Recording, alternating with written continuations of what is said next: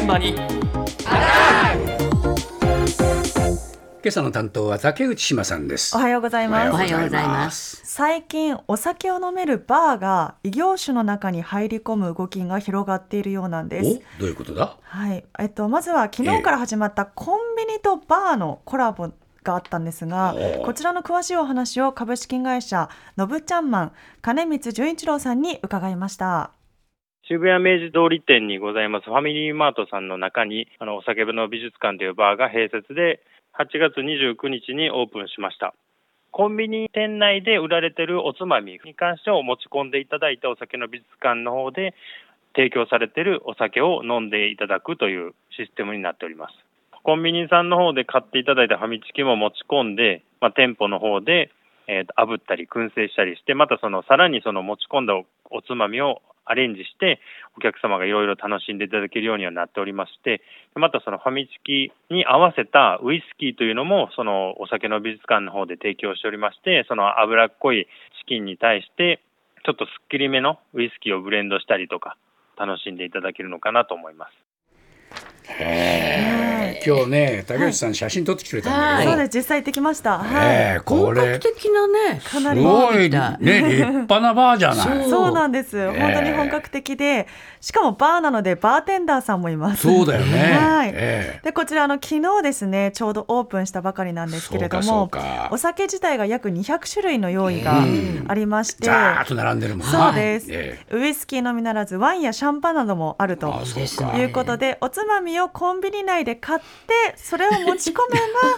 ば うまく考えてる。これがいいわ そうです。お酒と一緒に飲めるというシステムになってるんですけれども、え例えばあのファミチキ私大好きなんですが、うん。唐揚げに合う、ええ。ー専用のファミチキウイスキーというのもありまして 実際にあの飲ませていただきましたけれども、ええ。すっきりとしてとても美味しかったであす。はい、ええ。で本格的なんですがコンビニ内のバーということでん。比較的リーズナブルなお値段でうん。税込み、ほど。はい税込み一杯500円から提供していると。はあ。はい、ええ。いうことです。ええ。でこのお酒の美術館はもともと全国63店舗展開するバーでしたが、うん。数年前からコンビニとの併設を広げて今回で13店舗あとそうですか、はい。もう広がってんだね。結構広がってるんですよね。え。でそのコンビニにバーを併設するメリットを金光さんに再び伺いました。コンビニ様の方もそのイートインとして使っていたスペースがやっぱりこういうコロナ禍でなかなか使えない、まあ、その閉鎖させるを得ない状態の中で、まあ、当社もその出店しているところでもありましたのでそういったスペースを借りつつコンビニさんのそういう家賃収入みたいな部分だったりそのフードの売上の部分もまあ上がってきていると話は聞いておりますし、当社としてもそういった一つのテナントさん借りるとなる、そういったコストの部分もだいぶ抑えられて、まあ、出店できて、まあ、そういったお酒の提供ができるというところで、お互いそういった相乗効果もあるのかなと思っております。まあ、そのお酒離れしている中でも、こういったコロナが若干落ち着きつつある中で、いろんな方に来ていただいているので、まあ、若い世代の方もこうやってお酒を飲む機会が増えて、ご利用いただいております。そうか、まあそう長いはしないかもしれないけど、まあはい。ここでね軽くっていうのはいいかもしれないね。そうですね、ええ。まあ、それでまあやはりコロナで閉鎖に追い込まれたイートインスペースを活用して相乗効果にもなっていると。はい。ええ。いうことでまたあの若者のお酒離れが進んでいるのでこういった身近な場所で本格的なお酒を楽しんでいただければということでした。はい、ただコンビニだと食べ物も扱ってますのでこのコンビニとバーの組み合わせというのは意外ではないかもしれないんですが、うん。一方で全く違う業種がお店の中にバーを作っていました。それは理容室です。うん。フランクスバーバーリザーブ人形町店の店長粕谷亮介さんのお話ですバーバースペースとビアバーが併設してる施設になってて、夜22時までお店がやってるんで、カットしながらビール飲んだりとか、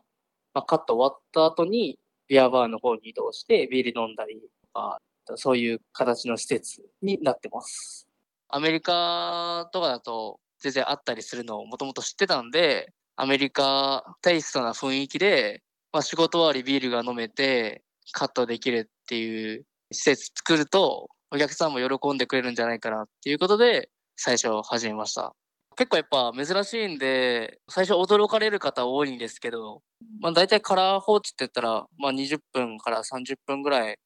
ぱ時間あるんで、まあそこでビール一杯飲めたら、時間潰せるというか、結構、そのビールの話したりとか、ビールの写真撮ってくれたりとか、まあ待ち時間、こう、うまく工夫されてる方は結構多いですね。